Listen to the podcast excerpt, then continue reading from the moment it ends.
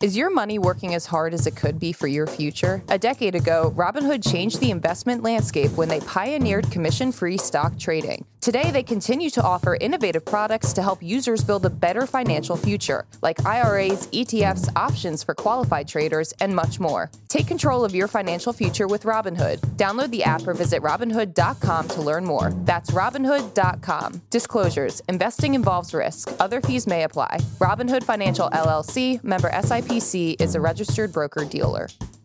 Good morning, Brew Daily Show. I am Neal Freyman. And I'm Toby Howell. On today's episode, our long national inflation nightmare might be coming to a close. Maybe. And how one of America's favorite kitchen appliances of the 2010s went bankrupt. Then we will check in on a French AI company that just raised over $100 million despite being just four weeks old before finishing up by digging into the recent crime spree in Japan where Pokemon cards are getting stolen left and right. Neal, it's Wednesday, June 14th. Let's ride. All right, Toby, happy Flag Day. Thank you. I was waiting for you to wish me happy Flag Day. Huge day. It is the day in 1777 when uh, the U.S. adopted the flag for the first time. I have a little quiz for you because we're big on trivia here. How many iterations of the U.S. flag do you think there have been in since 1777? Oh man, well I know a bunch of states have been added over time, so wow, a lot of states. Impressive knowledge there. All right, I'm just gonna kind of do a number that's famous in American history and go 13. 13. Actually, it's more than double that. There's 27 Whoa. different versions of the flag. The one we've used currently uh, has been since 1960 because Hawaii was the last state added. Um, it is the longest used version of the U.S. flag in history. It's been in use for over 62 years now. I mean, until we get 51, I guess. But yeah, it makes sense. We, we can't do 51 because there's just no more. Throw room. off all the symmetry. You're right. And we learned yesterday that and I know this is a big deal for a lot of people, that Betsy Ross, there's no evidence that she had anything to do with making the first American flag, despite all the legend around her. It's there is evidence, by the way. She went to the same church as George Washington. A lot of her descendants. So did a lot of other people. Corroborate the story. She was a flag maker, and in the absence of someone else stepping forward and claiming that they made the first flag, I am going to stay on Team Betsy, Team Betsy Ross for life. All right. Well, there is a Betsy Ross house in Philadelphia, and they are definitely milking that legend. Field uh, trip. Let's start off the show with some exciting news. Inflation is falling pretty quickly now, so it looks like we may not have to be like the Italians and boycott our favorite things. The Consumer Price Index, which is the US's monthly inflation report, was released shortly after we recorded the podcast yesterday morning, and it showed that inflation rose 4% annually in May, which is a big drop from the 4.9% number in April and the lowest rate of inflation in more than two years. Now, 4% is still double the Fed's 2% target, and there are still certain areas of the economy while, where prices are still rising pretty quickly. So it's definitely too early to hang a mission accomplished banner from an aircraft carrier. So we're not going to do that.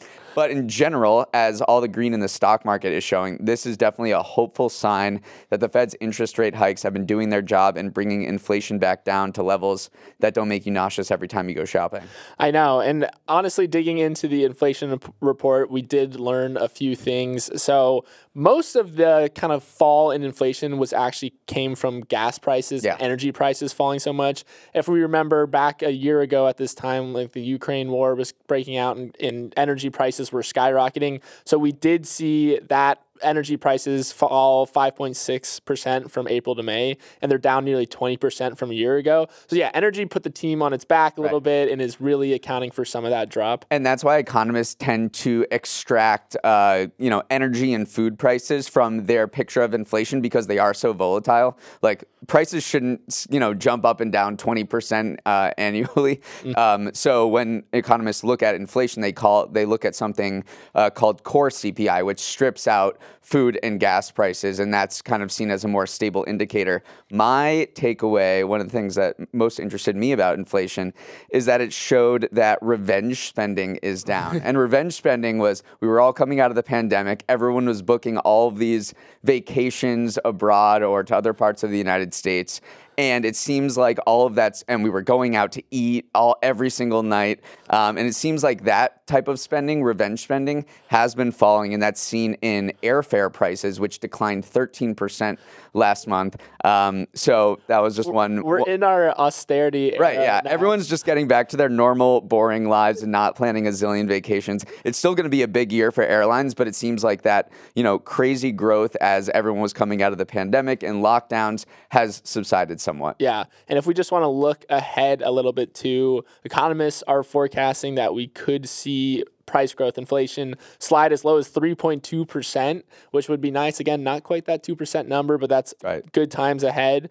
And then if we just want to look back a little bit, remember we peaked at 9.1% yeah. inflation. So again, you kind of have to look at where we've come from and where we're going, but it looks like, yeah, our, our wallets aren't going to get whipped by inflation as much as it has going forward. Two more little stats that I want to bring up before we move on. The price of eggs dropped 14% from April to May. So remember how uh, egg prices yes. skyrocketed? And there oh, was national emergency.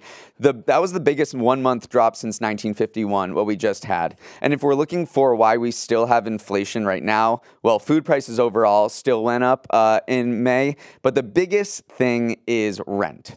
So shelter costs, which is what economists call rent in the inflation report, they jumped 8.7% from a year earlier. Mm-hmm. So people are still paying a lot more for housing. There is an optimistic look at this and saying that look, if you take if you look at the provi- the private companies like Zillow apartment lists that are doing maybe closer tracking of the dynamics of the rental market right now, it's showing that rent is softening and that this 8.7 figure 8.7% figure from the government is kind of like pretty lagging and that mm-hmm. in the second half of the year we'll see those st- start to go down but if you're looking for one of the main reasons why inflation is still at 4% and still rising way too quickly for the Fed's liking it is because of these rental costs. People love hearing that just putting a roof over their head is what's making yeah. inflation rough. But yeah, that's the that's the inflation report. Uh, that's the high level view of kind of how spending is affecting the economy. And the Fed, the Fed is going to announce uh, probably an interest rate pause for the first time in ten meetings later today. So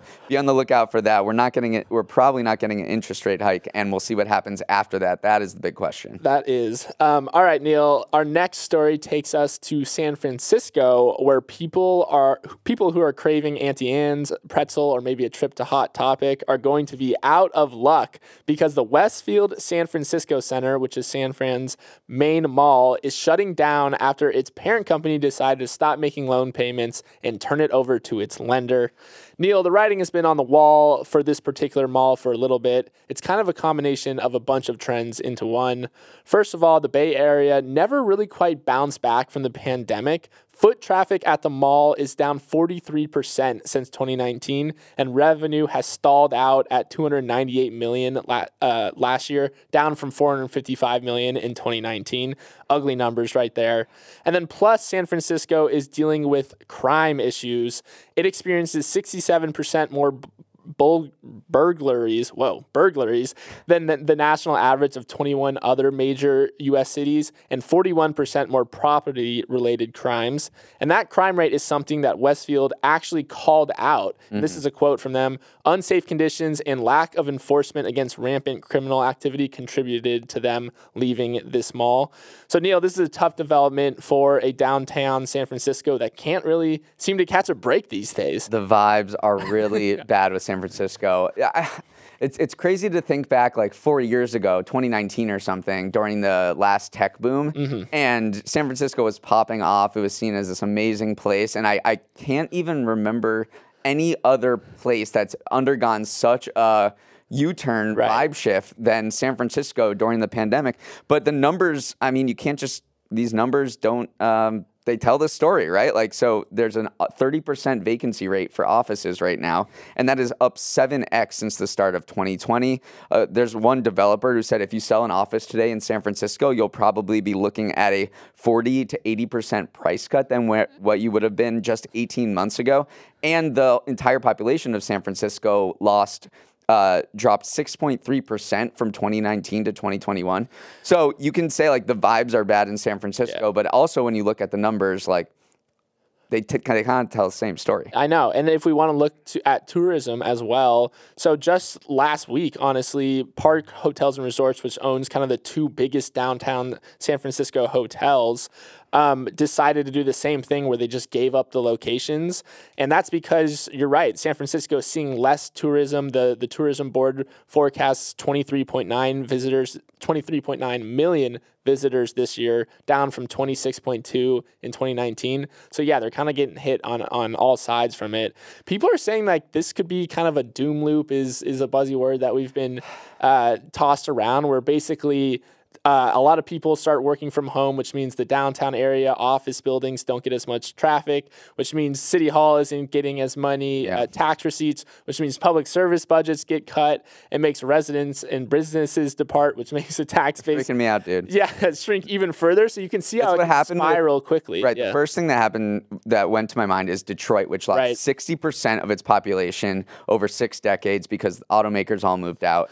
I don't think this is going to happen with San Francisco. It is too nice. the, the, the, residential real estate market is still super hot. Ha- you can drive an hour and go to Sequoia National Park right. and see these beautiful redwoods. The weather is nice. I don't think this is Detroit, and I think the AI boom is also bringing a lot of people back out of FOMO. Yeah. I don't know if they're going to take over these office spaces, these large hulking office towers, but I am not ready to write off San Francisco All because right. the location is too good. Yeah, no. And I think it's just going through a little bump. So call me bullish on San Francisco. We should go in on some commercial real estate there.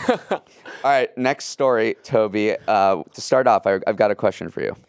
What do the following things have in common? Oh, ice, ice, baby, achy, breaky heart, you the first time you smoked weed, and instant pot.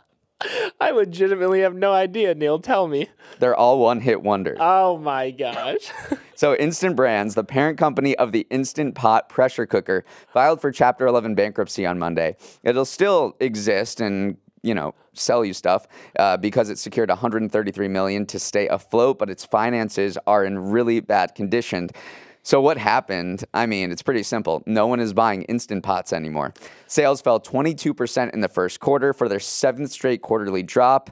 And when you have plummeting sales and a more than 1,900 employees to pay, the buck has to stop somewhere. So this is a pretty stunning boom and bust cycle for a product that was only a few years ago just flying off the shelves. Yeah, I mean, Instant Brand CEO himself said that no product stays at a phenom level forever. So Instant Pot was one of those fast risers. I will say though that I used it last night to cook rice. I made a little sushi rice in it. It still is a great product. Yeah, but, but it, you just only need one. Like right. you're not buying them multiple times. So yeah, you can see how it kind of rides this this phenom wave. Right. Everyone gets one in their kitchens, and then you're not replacing it every four years or so. Right. So, so in 2019, a PE firm bought uh, the brand and was like, okay, we need to, you know, we need to do something else. It kind of all of the new product lines kind of flopped think there was right. an air purifier, there was an air fryer. Which is so sad because if they just did the air purifier a little later, they like, might have gotten yeah, a like, little like two weeks ago. Yeah, two weeks ago. And yeah. and the CEO is like, look, we're still going to be selling stuff. It'll still make money. People probably need new ones,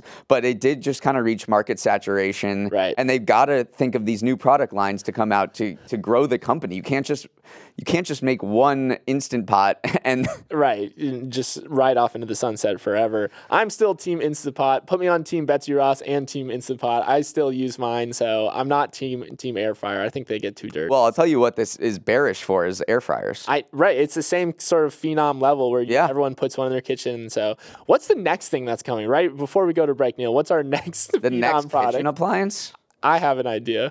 Go ahead. Sous vide machines where you can cook steak like in, in a sous vide machine. So I think that's going to be the next hype cycle. All right. Put it down. You're bullish on San Francisco. I'm bullish on sous vide machines. All right, Neal, before we jump into our next story, we're going to take a quick break. Neal, what were you doing when you were four weeks old? Don't answer that. I already know the answer to that. You came out of the womb typing a newsletter. But if you're a four week old AI startup, you probably already have nine figures in the bank. That's exactly what Mistral AI, a French AI startup, has after raising $113 million just 28 days into its existence as a company. That puts it at a $260 million valuation in just four weeks. Unsurprisingly, Mistral has yet to develop its first product, which makes sense because its first few employees literally started work only a few days ago.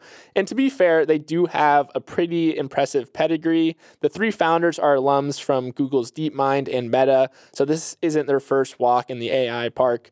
But still, Neal, if this isn't indicative of the frenzy deal making going on around AI right now, then I don't know what is. Right. This is like tell me we're in a bubble without telling me we're in a bubble because this is a total bet on these people. They have no idea what they're about to produce. I mean, they say that their product is going to be kind of like GPT, which is a large language model that ch- powers uh, ChatGPT and other chatbots. Mm-hmm. But like, you're just fly- you're just taking a flyer here, and you know that you know VCs know that many of the companies they're going to invest in at this point mm-hmm. are going to fail, but they don't want to miss the next Google or Microsoft that is coming out of the AI tech boom. So you're just like, okay, I'll write this check. Like, who knows? These guys are smart. Uh, they worked at Meta and Google on as AI researchers, and they're very impressive dudes. One like the the company that uh, led the round, which is Lightspeed Venture Partners, said there's only 80 to 100 people globally who have the level of experience that these three founders have. Yeah. So you're just like,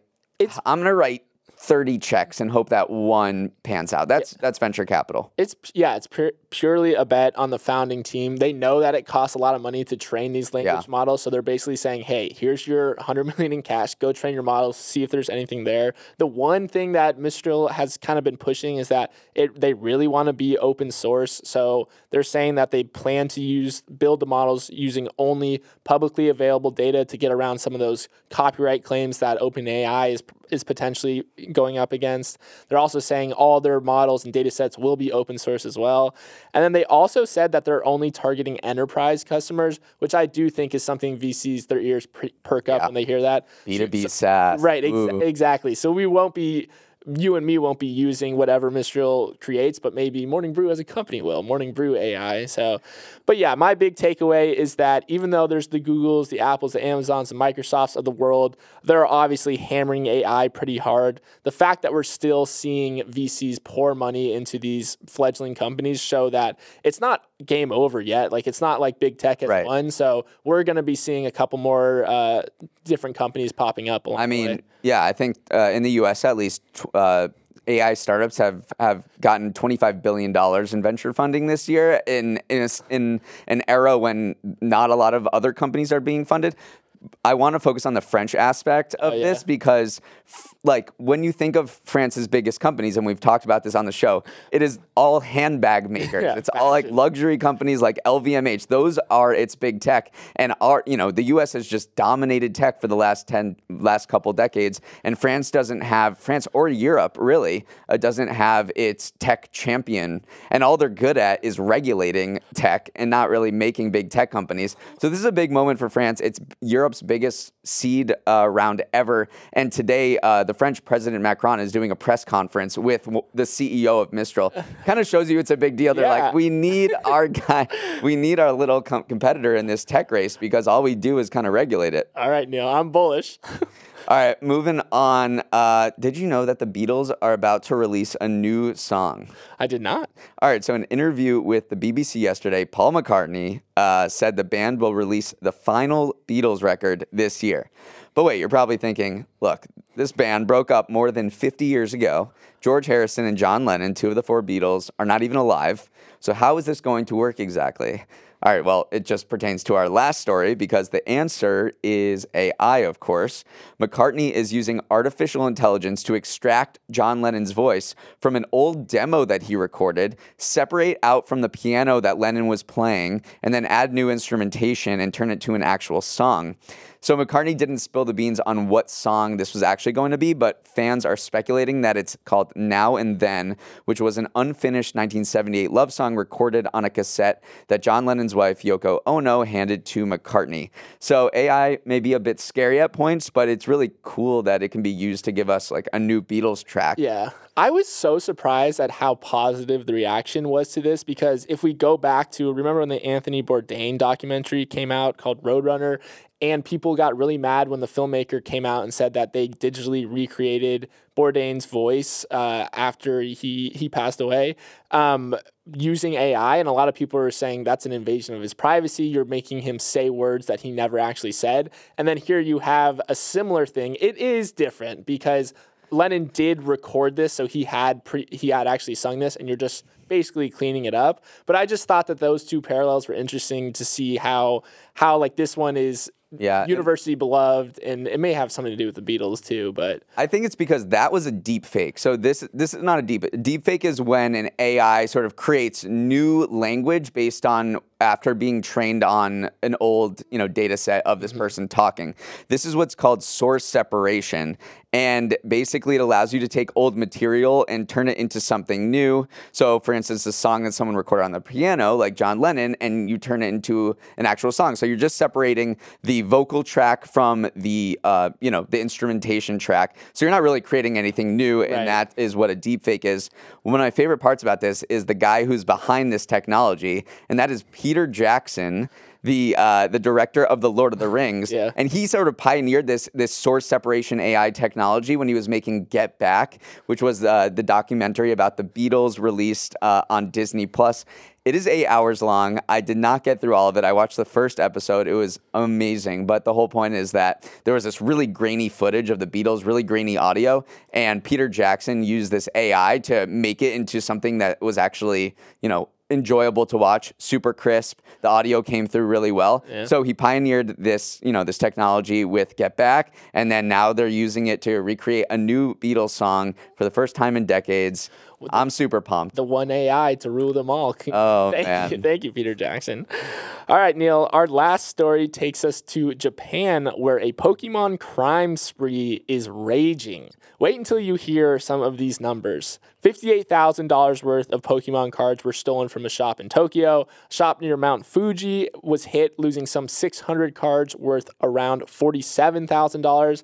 And another Tokyo theft totaled nearly $200,000 in stolen value across 540 cards. So, in total, over $487,000 worth of cards have been reported stolen in Japan over just the last few months. And that was just from one Wall Street Journal investigation, so it could be more. And Neal, this isn't necessarily just a Japan thing either. As early as 2020, Pokemon was finding reports of employees at printing factories stealing cards right off the production line. So, from a collectible perspective, Pokemon cards are just one of those things that have skyrocketed in value, so much so that you're incentivizing these thefts. Couple that with the fact that there's also a massive shortage of these new valuable expansion packs because Pokemon, the company, just didn't print enough. Mm-hmm. And you can kind of piece together why this ring of thefts is kind of exploding right now. Yeah, I mean, have you looked at some of these details? Basically, one dude rappelled down the side of a, a building, love that, smashed into a glass, and took off these Pokemon cards. It's like the first scene of the Dark Knight from uh, yes. Batman. Yeah, uh, and then another dude just got arrested, and he said that he was basically like trying to steal it for someone on Twitter, kind of being like a you know uh, Hitman for Hire in the, in the Pokemon theft realm. But these things are just, you know, like you've said, they've skyrocketed in value. There, there have been a bunch of celebs that got into it during the pandemic. Yeah. You know that Logan Paul uh, bought $2 million worth of Pokemon cards.